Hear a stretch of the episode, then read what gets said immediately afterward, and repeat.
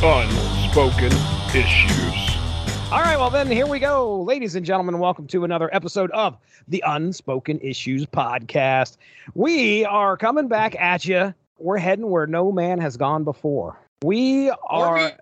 well, that's right. You know, look, this is one of my favorite things to get into, and that is crossovers. And so many of these things happened in the 90s. I don't think there's that many nowadays, as far as I know, not as many as uh, uh, that were high profile like this one we're getting ready to talk about. And that is when the Star Trek Next Generation, TNG, crossed over with the X Men. This happens in 1998. Book drops May of 1998. Our writers are Dan Abnett and Ian Edginton, penciled by Cary Nord, Scott Koblish inks, John Kalisz on colors, and Chris Eliopoulos on lettering. Now, I'm not here alone, of course. This was not suggested by me. As much as I wanted to read this, this was not suggested by me. Dean Compton is here, of course, and I know you uh, you threw this out there as a choice for us to choose from, but there was one other person your significant other that said, well, it's got to be this one, and that is Emily Scott. So, Dean Compton, Emily Scott, welcome to the Unspoken Issues podcast. Dean, why did you pick this book? I don't know, man. You're always asking me these questions. I feel like an athlete sometimes. Like, what was going through your head when you scored the touchdown? I was fucking glad. Honestly, uh, for the same reasons that you're discussing, I like crossovers a lot. And while I do think there are plenty of crossovers now, like the big two don't really cross over anymore. They don't cross over with each other, and uh, there are uh, sadly few of the others. You know, I know we recently had like Batman Ninja Turtles but yep. like, and you know, the the Dark Horse guys, Predator has met like everyone in the DC universe. Like, I swear to God, there's been like Predator Agent Liberty or something. But they don't really do that as much anymore. And with those, the, the, the Predator and Aliens going, you know, they're Marvel's now essentially because of the Disney deal with Fox. Mm-hmm. We're not going to see, we don't see as much of this stuff anymore like you said, between the big two. These are two very disparate franchises that have incredibly dedicated fan bases that stretch back to about the same amount, you know, same period. I know the next generation came out in 87, I want to say. Yeah, and um, uh, I know they didn't start in the 60s, but Star Trek as a concept did. X Men debut in 63.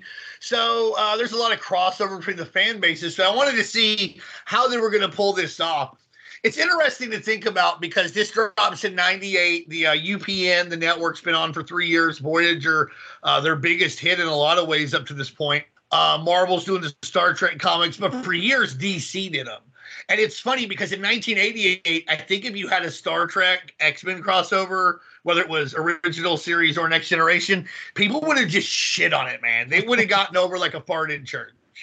And because i think both fan bases took themselves oddly seriously at the time. Really, I had a friend who was into Star Trek, and I was like, oh, it'd be cool if I literally was like, this is like '93. I was like, it'd be cool if Star Trek like met, you know, some of the Marvel guys. I don't want to, uh, uh, you know, besmirch Star Trek with that. And then there were comic book guys who were the same. Oh, were wow, like, I don't think the uh, Star Trek. I don't want them meeting Magneto.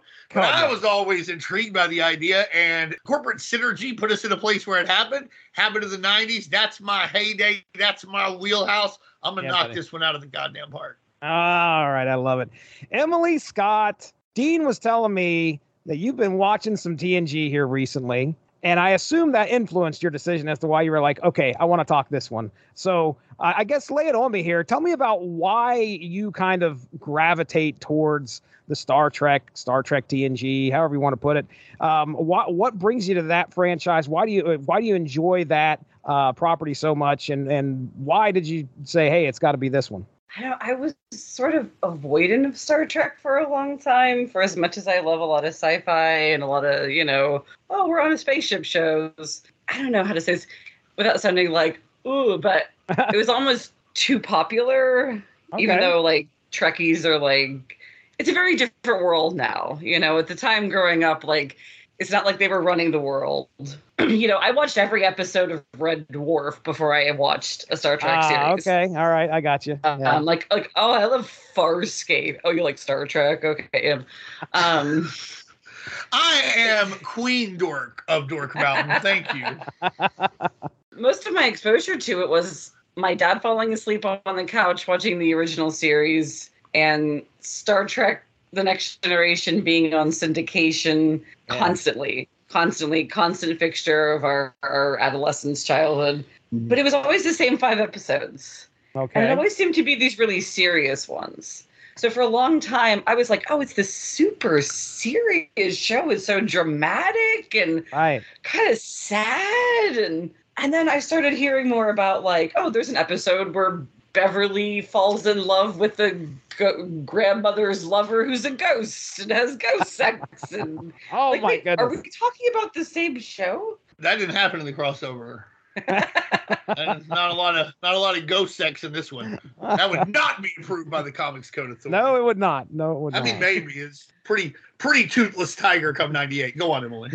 But also, again, it was really like the same 10 episodes. So imagine my surprise when I started watching Next Generation and there's 25,000 episodes a season. So this is my first watch through. Conservative. I'm like Okay. actually two episodes away from the end. oh, the uh, series. which is uh, the end of the series is oh my goodness, all good things, right? Is that the name of the? Okay, is- yeah. That is the name of the episode. yeah. And uh, haven't seen it yet, so no spoilers. I'm not gonna uh, spoil anything. I'll So- spoil it. I'll spoil something. It's for dorks. for dorks. Uh, it's a Uh, great couple of episodes, and it is a fantastic series finale. I'll put it that way. So this comic did kind of spoil First Contact for me, which I also haven't seen yet. but- Oh wow. Okay. All right. Yeah. It's at this point, it's been so long. I have no real right to complain. There's there's a statute of limitations. On yeah. these You got the yeah. Right. Spoiler statute Um, of limitations. Believe it or not, the uh, the Enterprise crew they win in the movie.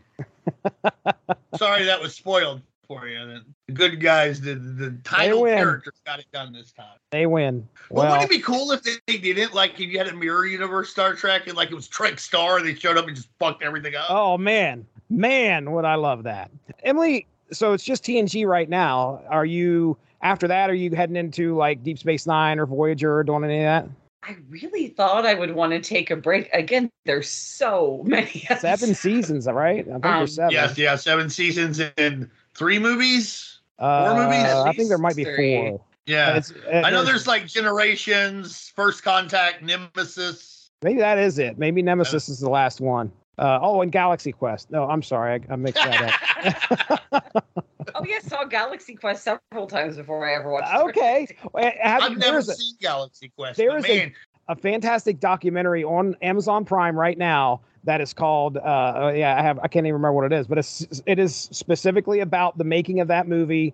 There are plenty of Star Trek uh, actors that show up uh, lamenting the fact that this was not a Star Trek movie. It's a it- it's a great documentary. So Dean, watch the movie first, then watch the documentary. You'll love it. I think it's I can't even remember what it's called, but it's uh, uh, whatever that catchphrase that he says in that movie over and Like over. Grabthar's hammer. Oh, what? I can't remember what it is. I'll have to look it up while you guys are talking. Then I'll just yell it out there. I think the thing for me with Galaxy Quest, all I remember is like seeing like the print ads for it, being like, "Man, Sigourney Weaver looks good. This might be the best she ever looked." and she looked good before. You know what I mean? Like, you know what I'm not saying that like, "Oh, she was ugly, now she's pretty." Sigourney Weaver finally got it going on. I mean, I was like, "Wow, that's really good." Everybody knows the best she ever looks is Alien Resurrection. Ghostbusters two. okay, solid Hard argument. So- you both said the same thing. Nah, All right, it's a consensus. There you go. Ghostbusters two. Goes. Sigourney, if you're listening, you're welcome. So okay, yes, it might be a good idea to take a break. I mean, it is. It is. That's a lot of Star Trek. Uh, now, Dean said, "Are you watching Picard too?" At, at this point, uh, uh, did you watch any of that? I have watched part of the first season. I watched the trailer for the casting of the third season, which was uh, I also watched that. Pretty excited. I think I'm actually gonna jump into Deep Space Nine. Uh, I'm really mad about how the show has done Worf dirty a lot, but I'm ready for more Worf. So okay, all right. um, I've already I- seen the you know the crossover episode With where uh, the D, where the Deep Space Nine characters are on Next Generation. Right. right, never surrender is the name of the documentary. By the way, never give up, go. never surrender. So yeah, watch. No, it's uh, not the documentary for me. I was born to quit. I, I went from no Star Trek though to like three. Like, I- I watched all of Lower Decks now. Oh, I'm okay. caught up on Discovery, which I started watching because my best friend told me David Cronenberg was on it. and could not watch that. Had to go. All right, gotcha. Had to get it. Yeah. You are jumping headlong into the Star Trek lore. Then Dean Compton is sitting over there. Told me a story earlier. Well, the first Star Trek memory I have, like I was like three or four, and this is in a day when like people like only had like one TV. I'm not trying to sound old, but like I've been it there. was wild, and like they brought the TV into my room because I was sick. And this is like this is a thing that used to happen. It's a big fucking deal. That's a big deal. You get a It's a big TV in your room. Yeah, my dude. room, television. Is it legal? Now kids are like, you watch TV on TV. Right, right, Yeah, right. We watch TV on a broken down TV. right, right. It's a TV on top of a TV that didn't work. My dad brought the TV in there, and I remember it was late, and like Star Trek came on probably 11 p.m. It's like Sunday night, and I don't remember the episode. I remember Spock being on it, but I remember being like, man, they got some electric stuff, doing some photon things. That outlet's electric. I bet if I mess with it enough, I'll do some Star Trek shit. Are you kidding And- me, dude? No, I'm not kidding you. This is on the real. And so I start messing with the outlet and I shock myself. And I think Spock's name was Shock at the time as well. And I was like, ah, shit. And like my dad's like, what are you doing? I was just trying to, you know, uh, explain it to him as well as I could. He was like, well, that's stupid. And the TV immediately went out of your room. They they've it's confirmed everything that the parents have ever thought about TV about how it make kids think- do stupid shit. I think, honest, what's really sad is not the dumbest stuff I saw from TV. Uh, I'll tell you that sometime when we do a Ninja Turtles thing. oh, okay. Um, uh, I think Dad didn't take it out probably because it's hard to bring it in. Like, ah, well, I'm not messing with that right now. It's fucking midnight or whatever. Right. but that's my first memory of Star Trek. The, the the big one though that I like to tell people is uh, when I was in ninth grade. I had been into comic books now for like about two, three years. And uh, not the most popular time to enjoy superheroes and comic books. I remember I had a girlfriend in seventh grade for like three days, and she broke up with me through somebody else, but they didn't tell me. So I thought I had a girlfriend for like three fucking weeks. What kind of bullshit is that? So that was my experience with ladies going up here. But this guy brought the Star Trek shit. He's micro machines, Klingon shit, old Enterprise, new Enterprise, Borg ship, something else. And like I'm messing with him and I'm asking him questions. This isn't too far, you know, away from the shit I already look at. And like I look out of the corner of my eye, and like the three prettiest girls in class are just like they're disgusted. like they are looking, they are looking at me like you know, like my arm just became Rocky Road ice cream, and I was eating it. Like it was something like fucking terrible. Like how could this be going on? Oh, my man. god, it's gross and disgusting. And I always thought in my head I could see, I could still remember the look in their eyes to this day. And the thought in my head, I was like, I was like, Dean, you can't be messing with this stuff, or you're never gonna touch a girl's boob.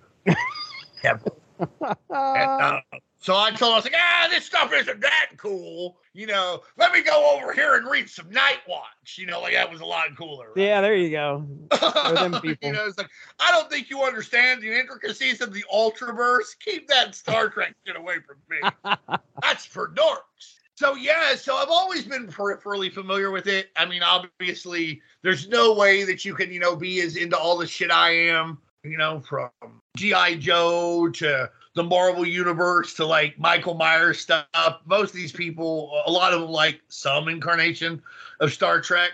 I remember also in 99, I forgot about this until just now, when we would stay up all night over the summer with my friend Levi, and we'd stay up all night doing drugs. TV Land showed the animated Star Trek in the morning. They had like a. Saturday morning cartoon block at the time Mhm. and uh, and we would stay up and like we would be I, I remember like tripping acid and like staying up to watch the uh, Star Trek the animated series from like the 70s. Oh, and yeah. uh, I don't remember much about the episodes, but I did enjoy them. I remember thinking it was cool.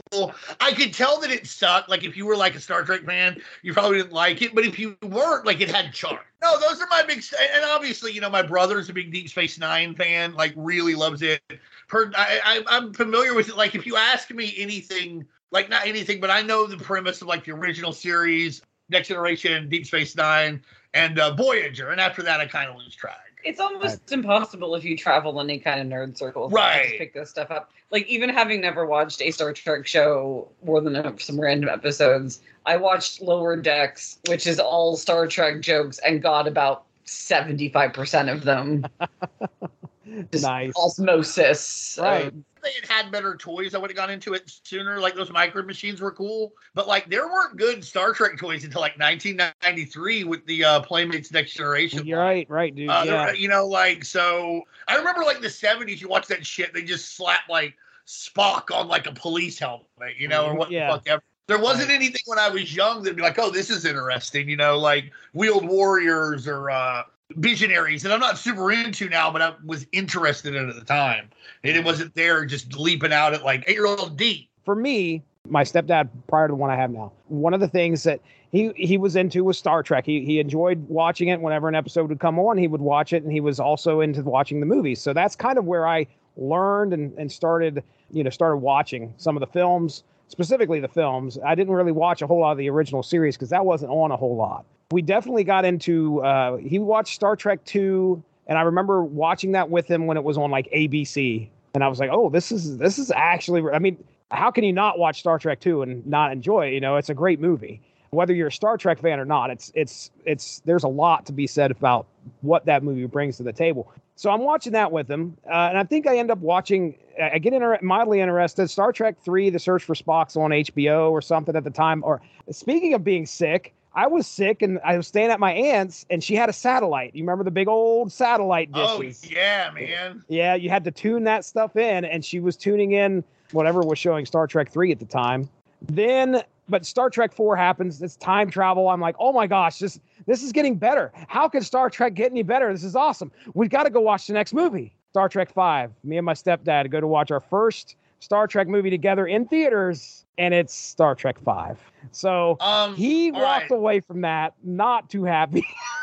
it's just not a great story. Uh, When you compare it to the rest of the Star Trek films, it's probably one of the weakest. But okay, so TNG happens. TNG starts happening, and I'm uh, Emily. I think I was kind of like in your boat where I was catching it on syndication on Fox. Uh, this is the block: Star Trek: The Next Generation. Two episodes of Andy Griffith followed right after that, and it usually was between nine and ten o'clock. Maybe it was ten and eleven. I was at a house where we didn't have cable. All we were able to do was pick up Fox, NBC, um, and ABC, maybe CBS if we were lucky, or switch those with one of the others by bunny ears on the back of the porch. To uh, when I was able to watch something, uh, if it was sci-fi related, it was probably Star Trek that I could find, and maybe Sliders. Friday nights on Fox was, you know, Sliders and X Files, baby. X Files, Yeah. Yeah. Brisco County Jr. I was Oh. one of the few people that watched Sliders or watch X Files so I could watch Sliders instead of the other way around because everybody was a big fan of X Files. That was like, yeah, I mean, that spoke to me so much. It's like, man, this is the greatest block of television ever. But anyway, so so there's TNG for you. I went to, I, I think I went to the theaters. Actually, no, I think I've watched all TNG movies on VHS. I'm fairly certain. What we're the way getting it was into, meant to be seen. Alright. that's right. What we're getting into tonight, Emily, you mentioned it earlier. This takes place r- like it says one minute after the events of Star Trek First Contact. The plot of that, the Enterprise ends up going back in time to stop a Borg invasion into the past. After all said and done, they decide, okay, well, it's time to go back. But this event in this comic takes place one minute after they leave that time period. And instead of going forward, they went backward even further. They went back into the late 90s. Uh, I mean, I'm going to run down characters here. Uh, we're not going. I'm not going to read everything on this page because my gosh, they do a fantastic job of a two-page spread right at the beginning of this to give you. If you don't know who this franchise is versus this franchise, there is all the information you'll need. And that was something characters. they did across the Marvel books at the time. If you picked up an issue of Avengers, it would tell you who all the players were. If you picked up the X Men, it would tell you who all the players were. And sometimes it would fold out. It would also tell you what had happened in the couple issues prior. And honestly, I think it's something that we miss in comic books. Like you, you, you can't tell the players without a scorecard. And you pick up a book, and if you don't know any of these guys, you know, you don't shit from apple butter about any of these guys. What do you care? And mm-hmm. I think that this was like, you know, one solid paragraph about everybody. Yeah, and you're right. There's like they break down like nine characters on each side. So anyone who has ever heard a snikt or been close to a teleporter beam, they got. right. Whenever it's you though, they genuinely do a great job of like getting everybody across. Yeah, I, I miss it. I think it's a great technique, and it takes up no space really. No, I mean it's your first two pages, and it is essential to kind of get you into what's going on in the story. You want to understand who these characters are. Plus, in the middle, you have the plot of what just came before, because you kind of need to know what kind of happened before this. I wouldn't say you absolutely need to, but they want to set it up nicely, and they're probably obviously tying this in with the film. Dean, you might know a little bit about this. I, I noticed that when I was doing my research, it, this is the first thing you'd think of is like you see Marvel and then you see Paramount, and you're like, oh, these two companies are crossing over. But they said Paramount was an imprint of Marvel. Uh, yeah, uh, Marvel had gotten the Star Trek license from DC. I think DC loses it around 1996, 95 and uh, it's a very hot commodity. It, you know, DC had had this license since like 1984 85. Both their original series comics and the Next Generation, they were big sellers, uh, popular. They were never gonna beat fucking Spawn. Listen, however many you ordered, like you're probably gonna sell. You know, as long as you're like, I'll take 7,000 copies of Star Trek The Next Generation, number 13. That's probably not going to work. One for every episode of Next Generation. One for, right, right, right, exactly, exactly. But like, if you ordered it, you had a certain number of people who would always buy them month in and month out, the Trekkie people. And then if you put them on the shelf, you probably sell another five or six copies, which now you kind of kill for to sell six shelf copies but yeah, Paramount was the imprint that they put all of their Star Trek comics under. They did a Next Generation. They did Deep Space Nine. They did uh, original series. They did something called Starfleet Academy, which I don't know if it was original people at Starfleet or Captain Kirk at Starfleet, but I know it was about the Starfleet Academy. I know that. And there was also Star Trek Unlimited. I've never read it, but if it was like the other Unlimiteds, it was a quarterly 64 page book that, you know, usually had two stories in it, you know, like X Men Unlimited or, uh, uh, Fantastic Four Unlimited, Spider Man Unlimited, before the cartoon Spider Man Unlimited, which is a different thing we're not going to talk about. Different. different. Different. Well, let me go ahead and I'll run down the characters here. Emily, I'll name the person. You just say, okay, who this person is in regards to the Enterprise. Uh, kind of, kind of in the name, Captain Jean-Luc Picard. Who is he? He is Captain Jean-Luc All right. Picard of the USS Enterprise. Find Perfect. that song if you haven't heard it.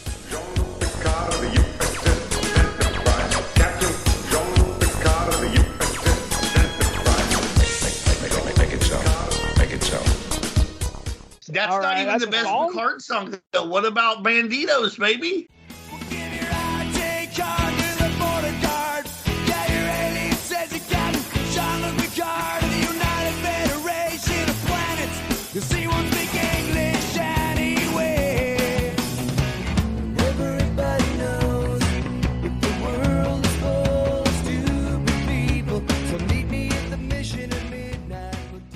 But everybody already knows that one. Yeah, if every, you haven't heard that one by now, right, you're right. too young to be listening. To everybody knows the world is full of stupid people. he is indeed the captain of the USS Enterprise, and uh, he loves Shakespeare and tea and playing the flute and okay. kind of being an asshole a lot of the time. That he can be, yeah. Now, Jean Luc has had his run-ins with the Borg before, but that really doesn't come up in this comic a whole lot, other than the fact that he not. Yeah, you would think so, considering how closely his character specifically is tied to the Borg. Right. Part of me kept waiting for like a, a joke, like an Easter egg mention of him being Professor X, and then I remembered we went back in time to the nineties. He's right, not Professor X yet. Yeah, this is ninety. He was in our hearts. Yeah. He was in our hearts, actually. That's a great point because the first Wizard casting call was the X Men movie.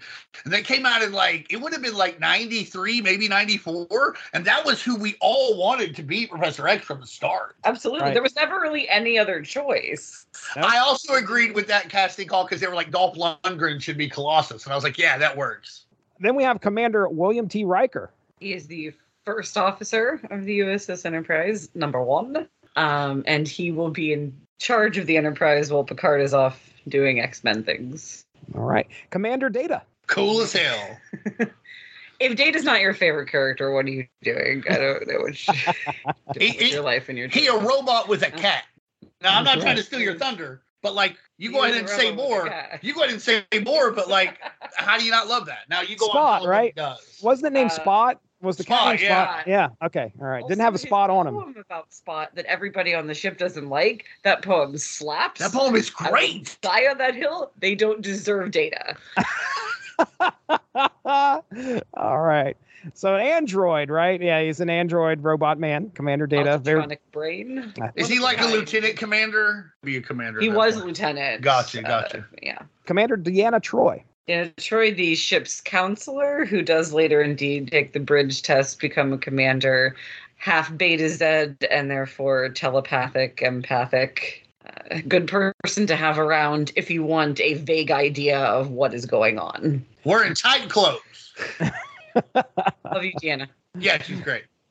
Dr. Beverly Crusher. The chief medical officer of the Enterprise, who can apparently just cure unknown diseases in half an hour that have been found in distant parts right. of the galaxy, dormant for millions of years. She's she's just on top of it. Uh, Lieutenant Commander Geordi La Forge. Chief engineer of the USS Enterprise, kind of a creep a little bit sometimes. Good guy to have around at a pinch. I'm trying to remember what he does in this comic. Blind? Not by the time of this Yeah, he's- comic. He's got he's- his visor. he's got his thing. But like when I was a kid, like I remember seeing him, and he's the reading rainbow guy. And Oh, for yeah. whatever reason, I remember playing Star Trek like once or twice with my older sister, and I took like a hair thing and put it over my eye, so I was Geordi La Forge.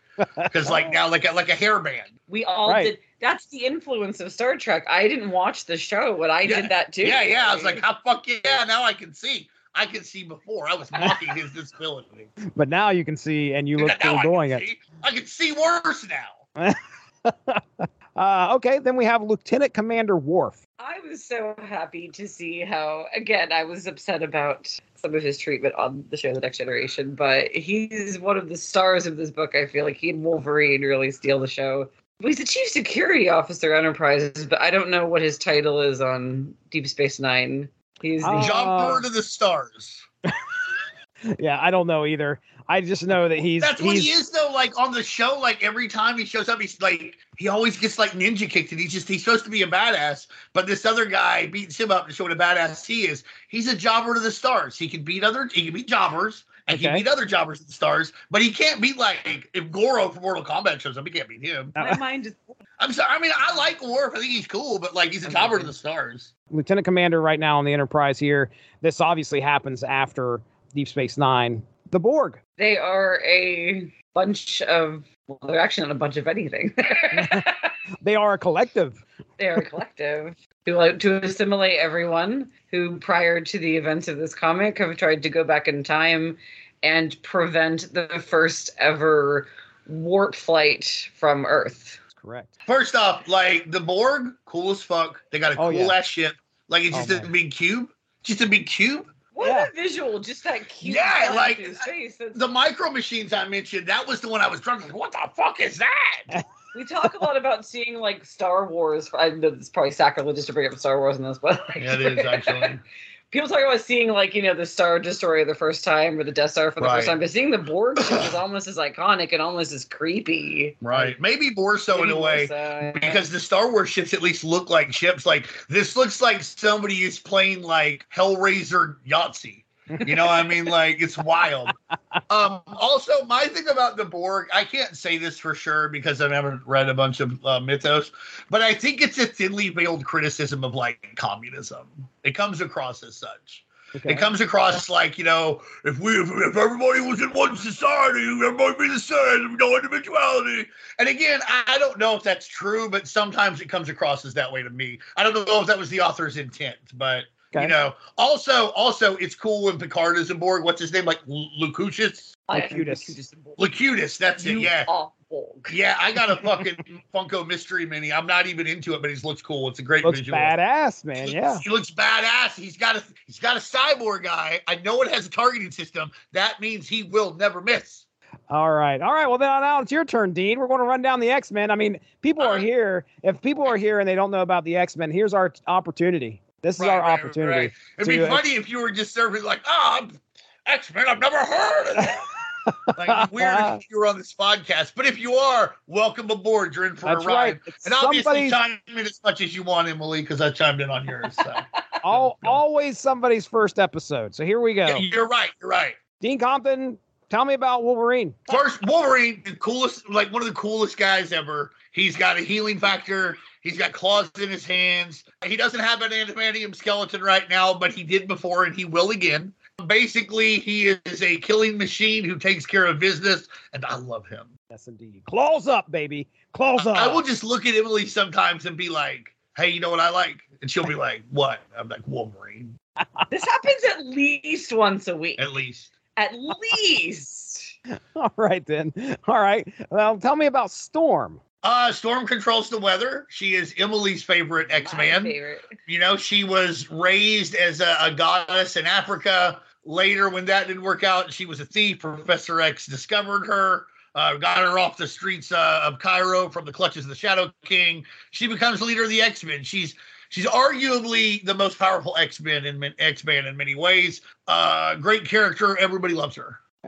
A strong black woman character in a time in comics in a time when there weren't a ton of strong woman characters, let alone women of color. We've got Angel. Angel is a mutant who has wings. Warren Worthington the third. Dad's rich. Dad hates mutants. Not a great combo. Later on, apply he gets crucified by his wings. He gets turned into a, into Archangel by Apocalypse. And I think at this point, like his metal wings had fallen off. They And his- melted. I don't Y- know. Yeah, yeah. They, they- well, he like they, he like molted essentially. You know, like he had these cool. He had his feather wings underneath, and uh, so he's just doing the angel thing again. I think Okay. the later he'll have the ability to like go back and forth. I like Archangel better. I'm one of the few people. I'm like that looks Oh, cool. what with the a fucking thing on awesome look. and- Yeah, dude. yeah, yeah. And, Oh, and I think part of it is like when I got into this, that's who it was. If you had been into it earlier, like you probably thought it was a stupid change. But for me, I was like, he's got razor wings and blue skin, purple costume. Yeah. Look at that. Let's do it. All right, tell me about Nightcrawler. Nightcrawler looks like a demon, but has the kindest heart. He teleports. It smells like brimstone when he does. He was raised in a circus. His mom is Mystique. His dad is Sabretooth. Don't talk to me about that demon shit. He does sword stuff. He's a swashbuckler. Swashbuckler. Three swords. Three swords, motherfucker. Three swords. One with his tail. And uh, Picard will point out that he likes his swashbuckling in this issue, which I I was kind of hoping they were going to sword fight together. Oh, that would have been awesome. Would have been awesome. together. That's my one complaint, really, about this comic. Is it's like we got some cool moments between characters, but you could have had like dozens. Oh, yeah, this should have been well, it's already Okay. 64 pages, though. I know. There was and not really a didn't- complaint about it. Just like you know, ah, if only. six. Yeah, should have been a three issue series or something. All right, Kitty Pryde. Uh, Kitty Pryde uh, has had a million names. I prefer the name Shadow Cat, also known as uh, Ariel, Sprite, Katherine Pryde. She's in Excalibur at this point. She phases through stuff, and when she phases through uh, computer stuff, and and uh, it quits working. That's right. And uh, and she is one of the few superhero characters that we have actually seen uh, grow up. Uh, much like Dick Grayson and I think Tim Drake to an extent. Early Peter Parker, we have actually, you know, she's actually aged, while someone like, you know, Storm has not. Colossus. As weird as this is going to sound, my favorite X Man, but not my favorite character in the X Men. He's Russian. He turns into a he turns into uh, steel. His- He has organic steel skin. The gentlest soul on the X Men, which is saying something when Nightcrawler is around. Right. Um, and he takes care of business. I love him because like he's so gentle. He never wants to hurt anybody. But if you look sideways at his friends, he will beat the shit out of you unmercifully. Tovarish. Tovarish. Uh, all right, next up and last on this X Men roster is Banshee. Sean Cassidy from uh, Ireland. The Banshee screams. He's in Generation X at this point. He's a very good like uh, leader and molder of uh, young mutants. He uh, he can pierce people's. You know, he screams and it's not pleasant to listen to. This power also enables him to fly. You know, he can use it to like hold himself up. I think it's cool when he has the the X Men yellow and black under his. You know, those like glider glider wings under his arms. That's about it. I like. He's a guy who I don't know a ton about. I know he was in the FBI for a little bit. What a life! What a life! What a life, He's also yeah. married to Moira uh, Moira Taggart. Uh, I think after I think he's is right now. Right now? in '98. Yeah, Mhm. after you know her and uh, her her and her and Chuck broke up. Her and Chuck X. Which Chucks. Why don't we call him that? Chucks. Like C H U X. That's right. All right, and then our villain of this piece, at least one of the villains, I should say, Kang the Conqueror. Um, it's so interesting to see Kang fight the X Men. Yeah. Like he's not really an X Men villain, although I do think he's big enough to be what you would call a Marvel Universe villain. Although he mostly really ever fucks with the Avengers and uh, the Fantastic Four. Kang the Conqueror, he conquers eras of time. Supposedly, he has the 28th through 35th centuries conquered. He tries to conquer ours a lot. The Avengers stop him. That's pretty much it. He has a weird visual that like should not work, but I fucking love it. It's it's the purple red again, or the Purple, the purple green, blue. Yeah, red, it's- yeah. it's like it's like he just went into the club. This is what he had. And you know, and he went with it, but it works. I nothing, nothing, nothing, nothing but kudos to Kang. KTK. All right, the other two we're going to leave off here: the Sentinels and Thunderbolts. Thunderbolts. I mean, I don't even know why they're listed in this bio, to be honest, other than the fact that hey, they're going to show up for like a quick second. They're in the they- panel. Yeah, there's nothing there about these guys other than it gives the it gives the crew of the Enterprise an idea of what's going on. I mean, the Thunderbolts was the hot thing. I know that much at the time, but I don't know if they deserve like, hey, this is the bio form, but whatever. I think what uh, one of the things Emily and I discussed earlier, you know, where does this take place? Is it in continuity or not? And I think the Thunderbolts are there. A bunch of the uh, footnotes, like this happens before Zero Tolerance, before Heroes Reborn. Uh, I- think it's there to let you know this is a Marvel Universe story. Like if you ask me, I- I think it was canon at the time, okay. or at least the Marvel Universe, and I think that's why the Thunderbolts are there to place it within the timeline of the six one six. That makes sense. All right, well, let's go ahead. We will get into our first synopsis. I divided this into three. Okay. So here we go. Ladies and gentlemen, first synopsis. The crew of the Enterprise attempt to head back to the 24th century, but find they have traveled even further back to the late 1990s. On top of that, they need to find a way to replace a fused processing core, or the crew will be marooned in the past forever. Scans of Earth find evidence of Shi'ar tech that might be suitable to repair what is needed to get them home. Worf, Riker, and Crusher all beam, that's the Beverly Crusher, all beam to the surface outside of the Baxter building to find they are on an Earth where superpowered beings are the norm. Uh, another away team makes their way to find the Shi'ar tech, which happens to be housed in Westchester, New York, specifically at the home of the X Men. That's right, the Federation team has zeroed in on Cerebro. Unfortunately, they are quickly discovered by Wolverine and Colossus. After a few punches are thrown, cooler heads prevail, and the Enterprise crew converse with the X Men in a study in Xavier's mansion. Trying to explain their purpose for being there and who they are, Wolverine remembers meeting Kirk from the Enterprise in a previous adventure, the 1996 Star Trek X Men crossover that occurred. And the crew begins to understand that the Enterprise, being in this time and space, has caused a rift in the space time continuum. Oh, I love those three words. Um, the space time continuum, and that they did not just travel back in time, but they've also gone into an alternate timeline. It is then Sideways. sideways. That's right. That is specifically said. They went sideways. Um, he slid. it is then that Kang the Conqueror appears, warning all of them that the rift is causing chronal anomalies, jeopardizing all of time and space. And that's where our kind of cliffhanger is going to stop us right there with Kang the Conqueror appearing with a, I mean, my goodness, what you, he looks like he's 10 feet tall on that panel. Huge, pointing down. Oh my gosh, help. You know, you got to understand, X Men, I'm here. Is he a villain? Is he a hero? What's what's going on? And he's telling us what the problem is and that we need to fix it, possibly. So there we go. We're going to stop. That's our first synopsis. We get our intro to the X Men. We get our intro to the problem here that the Enterprise is facing and how to get back. Dean, I'll go to you first here. What are your thoughts on this uh, first part of this crossover? They do a good job setting everything up. What's really funny is how this, I guess this sounds dichotomous in a way, but until the point where Wolverine shows up, it just feels like a Star Trek episode. Like they're like, ah, here's a problem. Let's go sit around a table. Hey, these are things we can do. Well, let's do them. Yeah. And like that seems to be a lot of the incredible. Like they do that a lot, right? Drag them. Drag I'm, I'm not trying to drag them. I'm just saying they do it.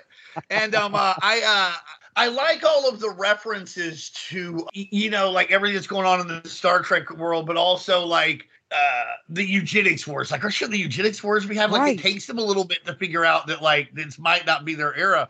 I think my favorite thing though was he stuck a little Easter egg in here in the first part because when they're talking about the technology, they're talking about the Baxter Building and the X Mansion. And the Baxter Building, they're like, I don't know what this thing is because obviously Reed Richards fucking built it, genius. Right, right. But they're like, but this other Shi'ar technology, but they shouldn't have met the Shi'ar yet, which to me means that like the Shi'ar exist in Star Trek continuity. Like this is the, the Shi'ar Empire or something resembling it must exist because Riker knew who this was. He knew who the, the, technology was. They were able to like detect its fucking uh, well, signal and everything. So I thought that was pretty cool. It, let's think it may not be exactly the same. It may not be an incredible uh, empire that's you know interstellar and spans galaxies. It may be you know just one planet, but apparently there is some kind of analog there.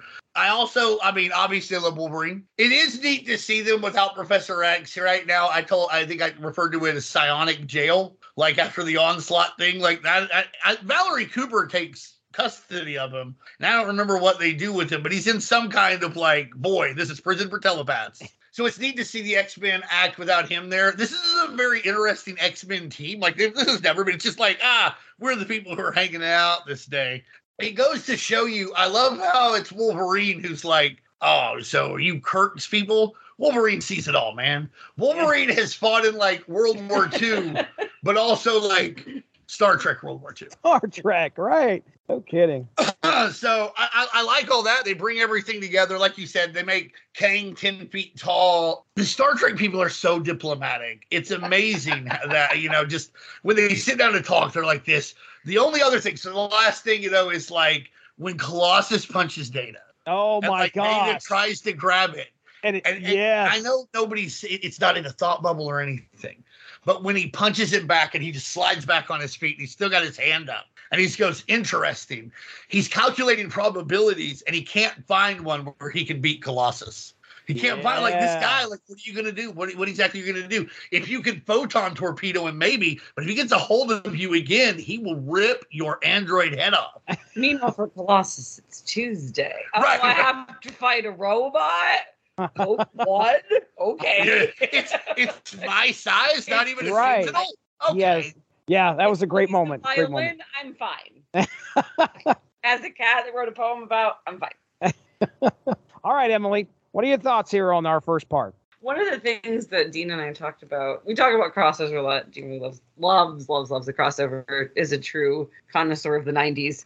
Big fan. um, and one of the things that we talk about is which way it would work. Like if you cross over two things, does it only work in one universe over the other? Could it function in either? This is a really great thing that is kind of both. Like this could just be a Star Trek episode. It just feels like a fairly normal stuff for the X-Men to do. Right. Oh, we meet people from a different time. Different yeah. place, different reality. Again, it's Tuesday. Is this Days um, in Future Past? Is it Cable's future? Is it Vision's future? Is this House of M? Is this the, the Crossing? Is this Age of Apocalypse? Yeah, right, pretty, dude.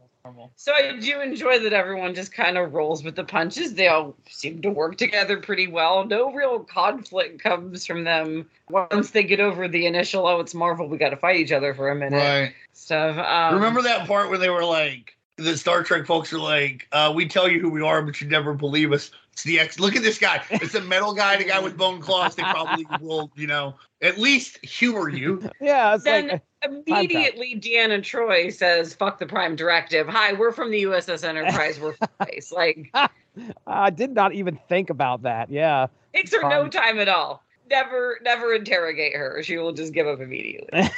Worf doesn't like JNCOs for some reason. Oh yeah, that was pretty funny. He fit in those things like, awesome though. Like they I mean, look I, so comfortable on him. Right. He's like, oh, I could do the most uncomfortable pants.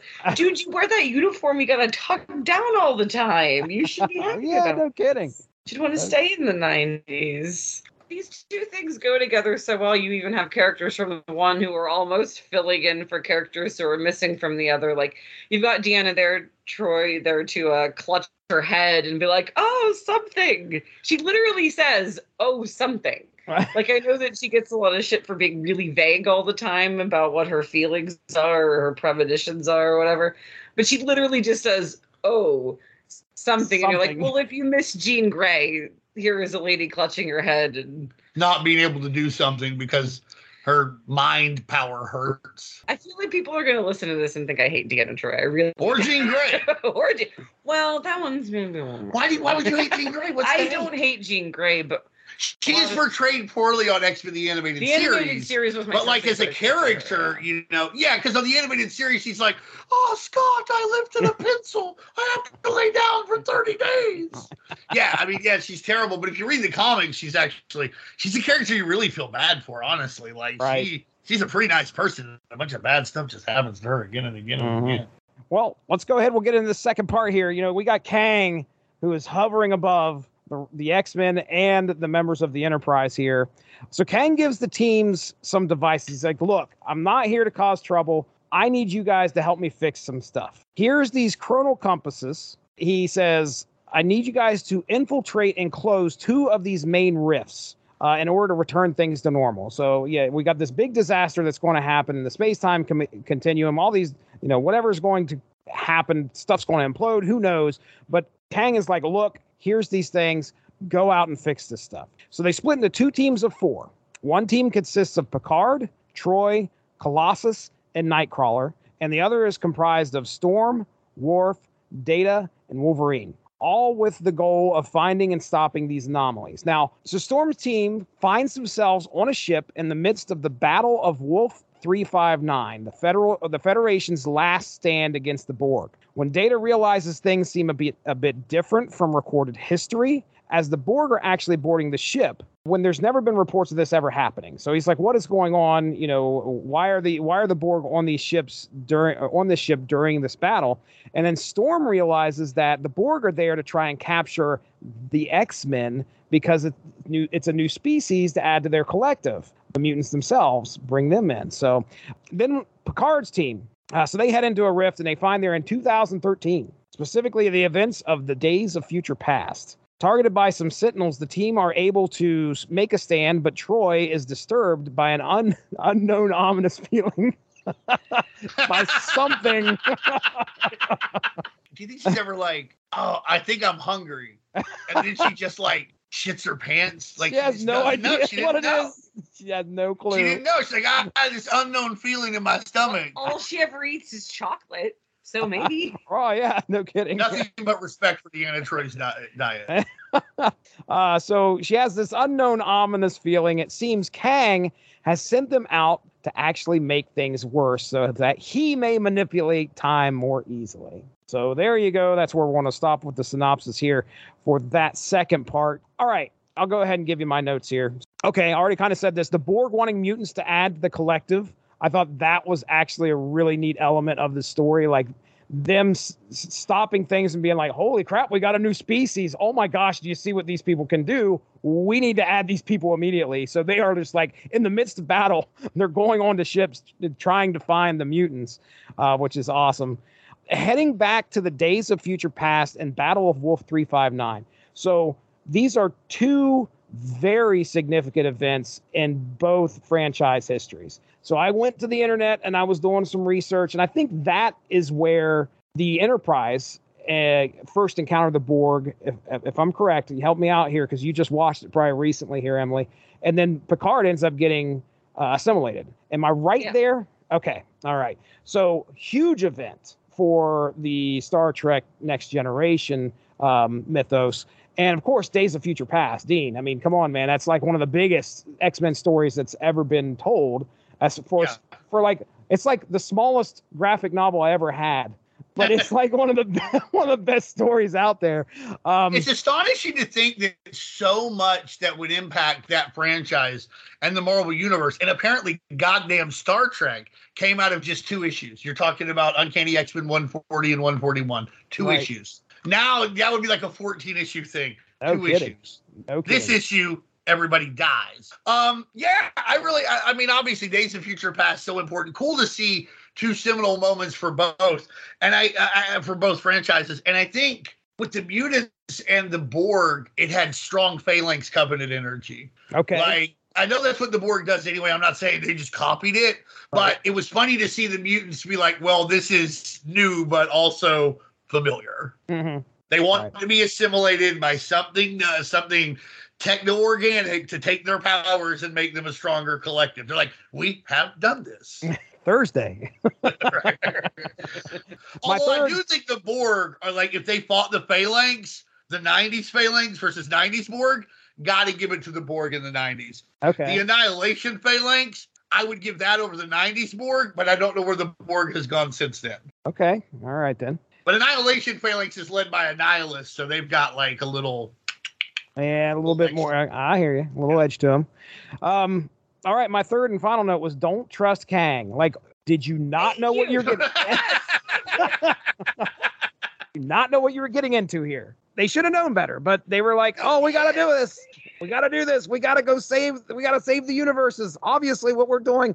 My get, my only head canon is that they verified that Kang, what Kang is saying, is true. There's a panel about it where like Picard's talking to Storm. Picard's like, "This motherfucker's lying, right?" She's like, "Yeah, but like we're gonna have to do it anyway."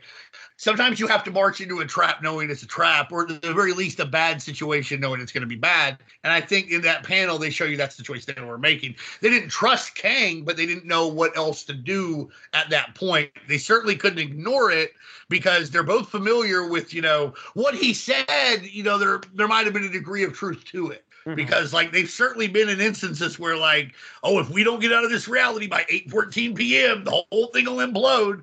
So that's how i took it. Emily has a different pov All right then. because they just get through with Worf and Wolverine having a real bro moment where they're like grizzled, haggard veterans of alternate realities and you know mirror universes or whatever having a moment where they're like, "Oh, this shit again." Yeah. Again, like it's Tuesday. Uh, gonna like punch in the clock at the time riff factory.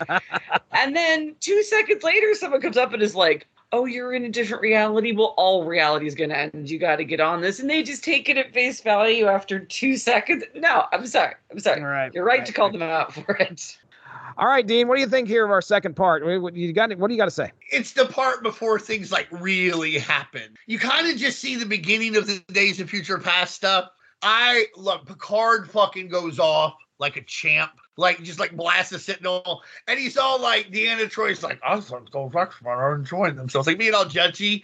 Like picard is obviously into this man. He's like oh how dare they?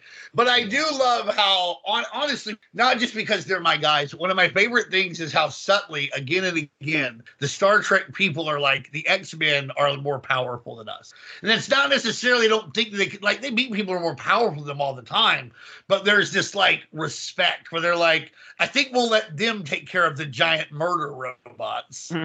storm blows away the whole Borg you know what I mean? Just like, here we go. You know what I mean? And they're like, all right, well, you do that because my phaser's already not working. You know what happens to a Borg who gets hit by lightning? The same thing as everything else. Uh, oh, that is a very bad X Men quote. That X-Men 2000. Yeah, yeah, that's I'm right. sorry. To this day, I will die on this hill too. The punchline should have been, "What happens to a toad that gets hit with lightning? It croaks." It croaks. Oh, It that would have been right there. perfect. It was Yeah, right, right there. there. It's right there. I enjoy that they were like, listen, we're gonna split into teams. Let's mix these teams up. This is like a really like delicate operation. They've never worked together before. You'd think that, you know, obviously for our purposes, we're reading it, they need to split up. But it seems like in real life, you'd be like, well, let's stick together, you know, this team and these guys, y'all know what y'all do, right? We know what we do. Let's not fuck that up. Uh, you know, unless you had to, you're like, well, this team needs a big, strong guy. Well, Colossus, obviously. These are both two larger teams that are good at making sub teams, and True. you gotta mix up. You need like a translator. That's fair. And also, I do like how like both teams got a metal guy. I do like that. You know, Panic in the Sky just dropped today, Dean. And one of the questions I remember you asking the panel was like, you know, do some of these team members belong with each other, or should we exchange anybody out? You got any? You have any any qualms with what we get in these teams here? No, no. I- mean, honestly, my bigger qualms would be just like people I would have liked to have seen in the book. Like, I wish like Kang and Q had worked together. Oh, I like Q, and I think that that would have like worked really well. yeah. You know, with especially because Q's probably just fucking with Kang the whole time. It oh, it would be awesome. you know what I mean? You'd be like, actually, this is all dumb. Kang, you're an idiot. You know? He's like, I just wanted to flirt with Picard. Um, I wish, honestly, there were. This is around the period of time where Cable's in the X Men. I would like to see Cable just because I always like to see Cable. But like as far as how they divide these teams up, everything really makes sense. Tactically speaking, they really put together a, a, a great teams. And when you have like Riker and Storm and Wolverine and Picard to like be like to be like this, how we're gonna do it. You're going to get the best teams possible. And I think they did a great job. I think also Picard wanted to be with Nightcrawler because he liked the swords. Swashbuckling. But it gets everybody over. Yeah. Because they do work together so well. You're like, okay, these are guys, you know, top notch guys working at the top of their game. Right. Everybody looks good. You're right, right. And yeah. Worf does his job. Like, I don't think he does anything super cool, but he also doesn't get jobbed out. That's an extra good day for Worf. Worf That's and right. Wolverine still look. It's the Worf. They, they, they have a, they, I would watch a buddy cop movie, Worf and Wolverine. Any Wolverine. day. Wolverine. uh, all right. The streets aren't safe, neither space. They're coming. You know what I mean? Like, it's, That's great. I also would have liked to have seen Beast in this. yeah, Beast would have really fit in very well. Absolutely. Absolutely. Yeah.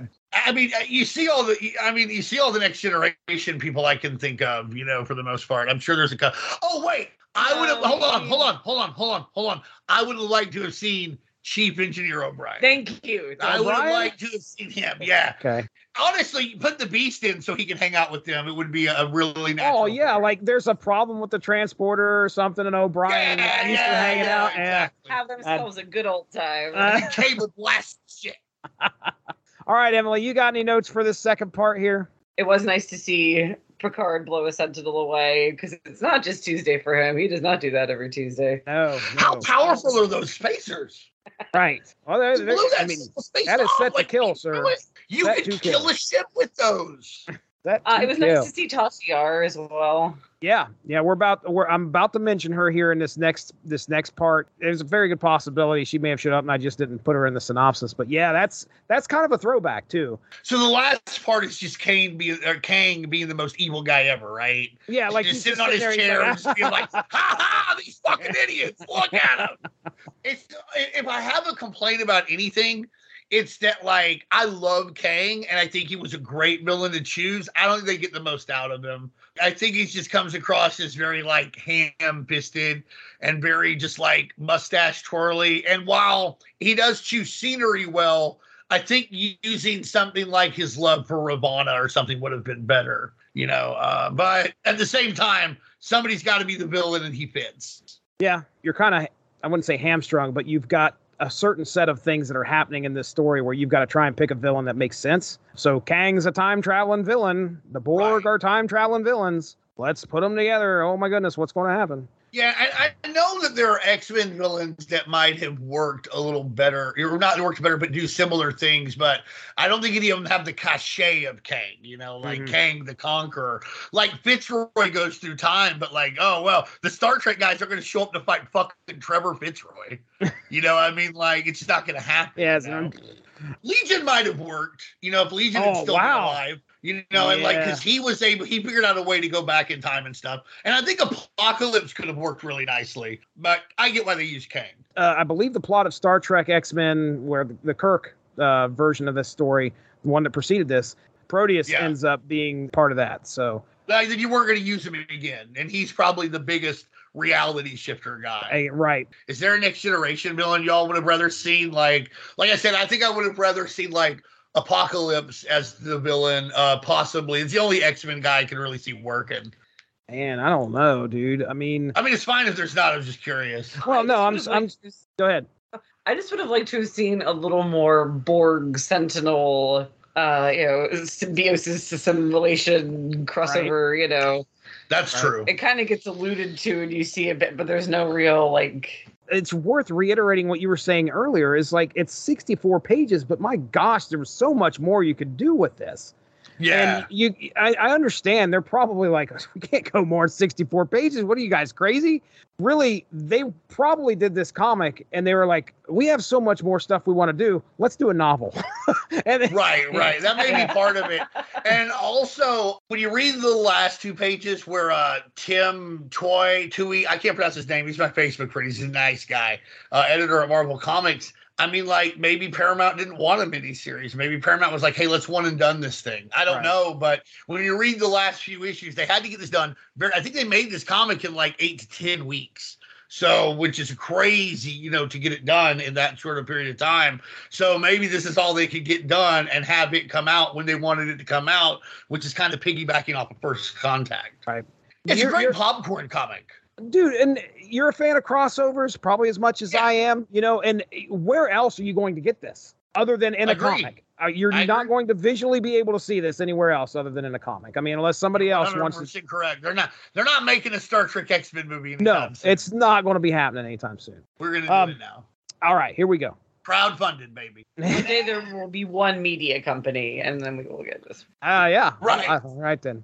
On the bridge of the Enterprise, Wesley Crusher and the Traveler appear with dire warnings that they are aware of Kang's plans. All right, we're stopping right here just for a quick second because Emily's got to talk about Wesley Crusher and the Traveler because we didn't really talk about them at all. And these people listening to this need to know who these two guys are. So Wesley Crusher is the son of Dr. Beverly Crusher, who we see on, you know, the first few seasons fairly regularly of Next Generation before he goes off to the academy, and he has an interaction with this character named the Traveler, who phases between reality. I can't remember exactly what the conflict is in the episode where he see him, but basically he can travel wherever, Is the traveler. whenever.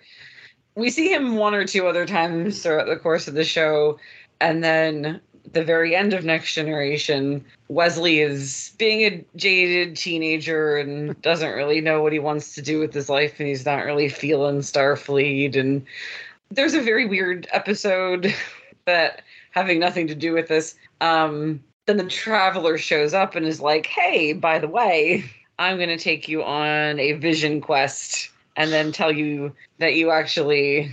Can be like me and travel around with me and I'll show you all the sights. He goes off with him together into the unknown, uh, fulfilling the brief of Star Trek.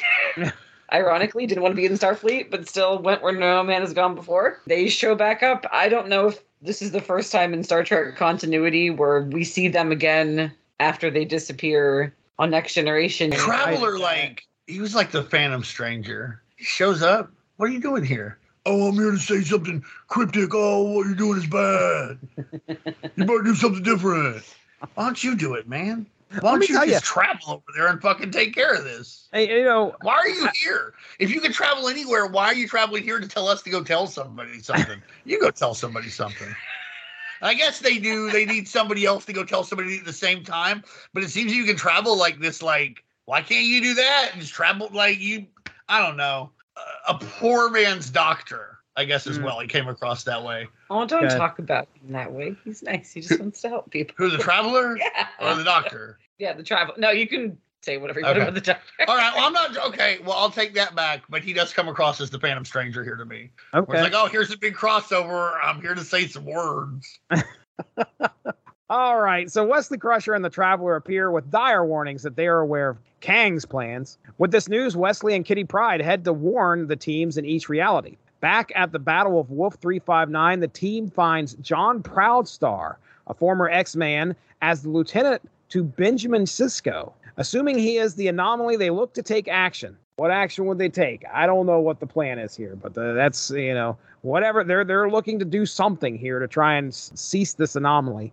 Uh, but they're stopped by Wesley and Kitty, thank goodness. As Kang becomes aware of Wesley and the Traveler's involvement outside of Kang's time ship, the Enterprise appears, firing at it. Back in 2013, Picard and the rest of the team find Tasha Yara attempting to send Kate Pryde's consciousness back in time. Picard believes Tasha Yar is the anomaly and looks to correct it. However, Wesley and Kitty appear to warn them. Immediately, they are attacked by a hybrid of Borg and Sentinels, baby. With the help of Deanna Troi, Tasha is able to complete her mission while Kitty and Colossus stop the threat of the Borg Sentinels. When everyone returns to the Enterprise, they now must still deal with Kang and his ship. With a bit of targeting help from the Traveler, the Enterprise hits a critical system of the time ship, causing it to apparently implode. As time begins to heal, The X Men help repair the Enterprise, getting the ship back on its feet. The heroes say their goodbyes and use the chronal compasses to return to their own times. However, when the X Men return to Earth, they are astonished at what they see off panel.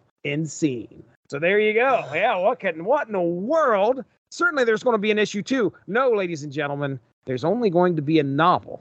Planet X, I believe, Planet by X. Michael Jan Friedman. And That's right. this is a time in the 90s marvel really tried to bust into like the uh, the pulp fiction market you know the section of walden books or borders or whatever closed store you used to like to go to uh, you know that had all those here's the books about robots and dragons and guys with axes that are only wearing a loincloth and, and doom novels. Hey here's the novel about doom. They would also be found there. So they were trying to break into that stuff. There were uh, several spider-man novels several x-men novels a Generation X novel, and probably some stuff I, I can't remember. It's not the first time Marvel tried to do novels, but they really tried to get it into it in the 90s uh, with varying degrees of success. And you don't need me to tell you Star Trek novels have been popular since, I don't know, at least the 80s, and maybe older than that. So, like, this was a great way to kind of piggyback into that market. You know, I mean, bring them in for the Star Trek and then keep them around for the X Men. Well, I've never read this novel, but I, I guess I will. I mean, this was a good enough setup for it. Emily, we'll start with you. We we finished up the story here. We got Tasha Yar showing up. We've got John Proudstar showing up here. It was interesting timing for me to read this because I have just literally like a day ago watched the episode where the traveler shows back up for Wesley Crusher. And it just came so out of nowhere Isn't that crazy? that That's I'm crazy. still processing this. So then to see them here just showing up is this like day saving. His man. You're still processing that like event, and now he's like hanging out with Wolverine. He's like everything's been fine. We're, we're still been traveling. So much more natural. Even though Star Trek is Star Trek and just about anything can happen in Star Trek, it just still somehow felt a little off tone to have Wesley Crusher get whisked away in this way. Right. Wolverine and Worf getting along is just not surprising. Makes sense, yeah. The honorable warriors. and I also wasn't quite sure what was going on with the plot in a couple points. Like I didn't understand the thing with Sisko a ton. Yeah. Uh, everything right. else was written sort of clearly, and then this part gets a little muddy on the details. Mostly, I was like, "Hey, it's Sisko. Hey, it's Tasha Yar." Right. Did And, and I uh, think that's that's the fun of crossovers. I mean, sometimes you know they can play fast and loose, but the whole point is just to have the mark out moments. You know, you're seeing Tasha Yar, you see Proud Star, you know, you know, saving Sisko's life. You know, those are the things. If they if, if if all of a sudden the time space warp do Hickey McDagger, it, uh, they don't explain it very well. Well, you know, I mean, that's not why we were here. We were here to see Wolverine slice up some burger. uh, so here's my thing with the John. Uh, that's one of my notes down here was the John Proudstar thing. I think what the purpose of that was. Both John Proudstar and Tasha Yar, they died in service for their teams, right? John Proudstar, help me out here, guys. You probably know better than I do. He was, he was in the new X Men. He died on like their second mission. He first appeared Right. in Giant Size X Men number one. He died fighting Count Nefaria. And, and Tasha Yar, same thing. Now, as to why John Proudstar is serving with Benjamin Sisko, no clue. Yeah, because they say the reality's trying to fix itself. So what happened? It's not so much that like John oh. Proudstar or Oh. Tasha Yar had to die, but Sisko had to make it through that so that he could become what he he becomes the uh, uh, envoy of like some like I don't know. Yeah, it's I like- can't yeah, I know remember the name, but like the masters of the universe, some time guys. And for Days of Future Past to work, like for that to work, Kitty Pryde had to be sent back. And if they had killed Tasha Yar or they had killed Sisko or uh, killed Proud Star to get rid of these anomalies because they didn't belong there, those things wouldn't have happened. And then Kang could manipulate the reality as he Okay. wanted. Although I think I hadn't thought about the fact that they both died early. So you're probably right. They probably, to fulfill both, these guys needed to die. Like Tasha Yar needed to die for Star Trek to work, but Kitty had to go back in time, or consciousness did, for the X Men shit to work. And inverted on the other one, Sisko needed to live through this so that he could become. I can't remember these folks' name. Y'all, y'all should know. Y'all's the Star Trek people. But uh, but he becomes the envoy to this like special group of like powerful people. Proud Star died in the Marvel universe, so I think that was just reality. I gotta. It's making it work. That makes that makes sense. Uh, what I was doing was I I was thinking linearly. Like I was like, how does Proudstar end up on the ship uh, all the way in the future? And those were questions that were bogging down my mind when I was reading it. I, I shouldn't say it like completely took me out of the book. It just made me go, well, what's what's going on here? Clearly, it's exactly like you're saying there, Dean. I think that that makes a lot more sense to me now. At the time reading it, I'm like, ah, it's time stuff. I've got a note here. Emily, you tell me what you think. Borg Sentinels. We needed more. We just needed more.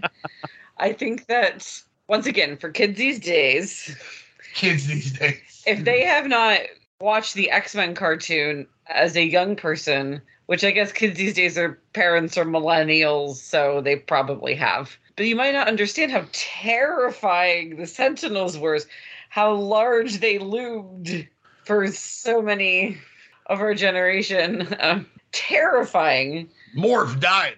This yeah, Morph. And same with the Borg. That's Even fair. not being a Star Trek fan, you're like the Borg are scary. right. I'm watching horror movies and not being scared. I see the Borg. I'm like, oh damn. they it's it- it's a great visual. They do get across the utter terror of losing your uh individuality to Your this humanity. old machine. But could possibly get a robot eye that would have a targeting system in it. And then when you shot, never miss. Sometimes you got to trade. Some of the worst stuff with the Borg is like when they would remove like the Borg parts and like you see just like parts of the human that's left. That's just disturbing. And and, and of course, I mean, the good thing is, you know, Picard got away with it. and got out of it without having too many scars. He's lucky because there were people like, I mean, it's like 80% Borg and there's not much Yeah. left of these people. And it's, it's body horror all over the place sometimes. It's scary. David Oh, Cronenberg. absolutely. That's why they had him on Star Trek Yeah, eventually. David Cronenberg. um, but like uh, the episode with the Borg and Data's brother, and Data's brother is doing all these like experiments on the Borg, yeah. and that's even more horrifying. Yeah, and the Sentinels, one of the biggest threats to mutant kind, unstoppable killing force sometimes. I mean, they they were a that was their their sole duty was to eliminate mutants. Now all of a sudden these two things come together. I mean, it's kind of what you wanted in the story. You want the two uh, you, now you ha- you have the two villains that are in this story and now we're going to just start getting the worst of both stories combined, you know, both franchises combined and uh, yeah, You know, it's But- funny when you think about the Borg and the Sentinels because they're both like robotic and unfeeling, but like they're almost inverted because like the Borg doesn't want to kill you. They want you to be a part of them and they want you to lose who you are. The Sentinels want you eradicated. That's right. like because right. they are the end result of human prejudice, while theoretically the Borg are the end result of technological togetherness. and interesting. They're kind of an inverted also, thing. they're terrifying for sort of inverse reasons because the Borg are terrifying because you see the humanity in. them. Right, right. You see these people And the who Sentinels are have been absorbed into this thing they're trying to absorb you into. The Sentinels are cold zero. You could never reason with a Sentinel. You could never imagine captioning, capturing a Sentinel and giving it a spark of individuality and humanity like they do with the Borg. It's that absolute cold, relentless, like slasher in a horror movie. Relentless, you know. yeah, it's like a Terminator. it's a Terminator. Yeah. The only but thing also it's different because the Borg, still on some level, are like a society. They're beings and everything. The Sentinels, at the end of the day, are guns.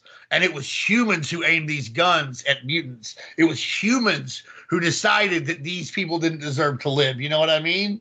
yeah. You know, and I think that makes the Sentinels more terrifying to me in a way, because the Borg is a separate thing. It, it, it's it, that's trying to assimilate and kill you in a different way. The Sentinels mean that somebody who's just like you decided you should be eradicated. And I mean, the you ol- think about just the effect one member of the Borg having a spark of humanity, how that affected them. You assimilate the Sentinel's uniqueness into the Borg collective. Yeah. What that's going to do to them. Shit. Scariest thing I've heard of since climate change. I mean, One thing unites them, though the drive to do that one thing, whether it be Yes. assimilate or whether it be eradicate. Uh, it's that drive that unites them. And then we have just like, hey, we, we got this abhorrent joining of these two things. Did you think we were going to get that deep on Borg Sentinels when we got? I did not at all. I, I and I'm, I'm sitting here wondering, like, did the writers know what they were doing when they did that? We're putting these two things together. Is this the immediate thing that I'm going to go for? Is Borg Sentinels, or am I actually going to put thought into it, like we just did, and go like, damn, you know what would be great and actually work on so many levels? Is Borg Sentinels. Well, I know they didn't have a lot of time to work on it because, you know, like I said, if you read the last two pages of this, like it's all like I think that they got a treatment done in like two weeks and then like had the book like done in like another like four or five weeks, like ready to be written. Like I can't remember the exact timeline, but it's very quick. And Borg Sentinels just works. And I think Borg Sentinels also like we just got deep into it. I think there's a lot of moments in this book like this or the Shi'ar Star Trek stuff. These guys planted seeds for us to talk about on a show like this. They knew it was going to happen in 2022. No, for real, but for real, it was something for fans to discuss. We're not going to explain quite everything, what the implications are. Y'all are into it. Y'all will do this on your own time, and you'll have great conversations and uh, you know thoughts and fan fiction and stuff about it. I think that was kind of done purposely. The only other thing I was gonna say is I thought it was pretty cool how like at the end they're just like, well, what are we gonna do? I guess just shoot Kang's ship. I guess just shoot it a whole lot because that's all they do. Like, oh, it's not working. I shoot it some more. I Traveler's I like, love it. shoot it right here, right there is where you. this spot. All of a sudden, they're fighting the Death Star. You should have had spot. It should just make it implode across time. The ending was almost like the ending to like a fireworks show. It's just a big finale, and you know, there's a bunch of lasers, photons, missiles, and Kang winds up banished until he shows up for the Kang Dynasty uh, in the year 2000. And it was also like the end of, of a Next Generation episode. They're like, oh, time for it to end. It's over now. right, right, right. Everybody gets to go home. Yeah, I had a good time with this. Uh, like I said, I've been wanting to read this for a while, and I'm glad I did. There's a lot in here to make just about any fan of either franchise happy. Um, I I mean, that's what I was. I told Emily this earlier. Like, if you're a fan of Star Trek or the X Men, it's worth checking out. It's a great popcorn comic. You're going to get lots of cool moments that you're going to like. If you're not a fan of either franchise, there's probably not a big reason. It's it's a good comic and it's well put together, but there's nothing like earth shattering in here. Like it's not. This is a must read, you know. But if you're a fan of either franchise, you really should read it because you're going to like it. Yep. Sets up that book too. I mean, if everybody's out there going like, "Man, I'd love to have a prequel to Planet X."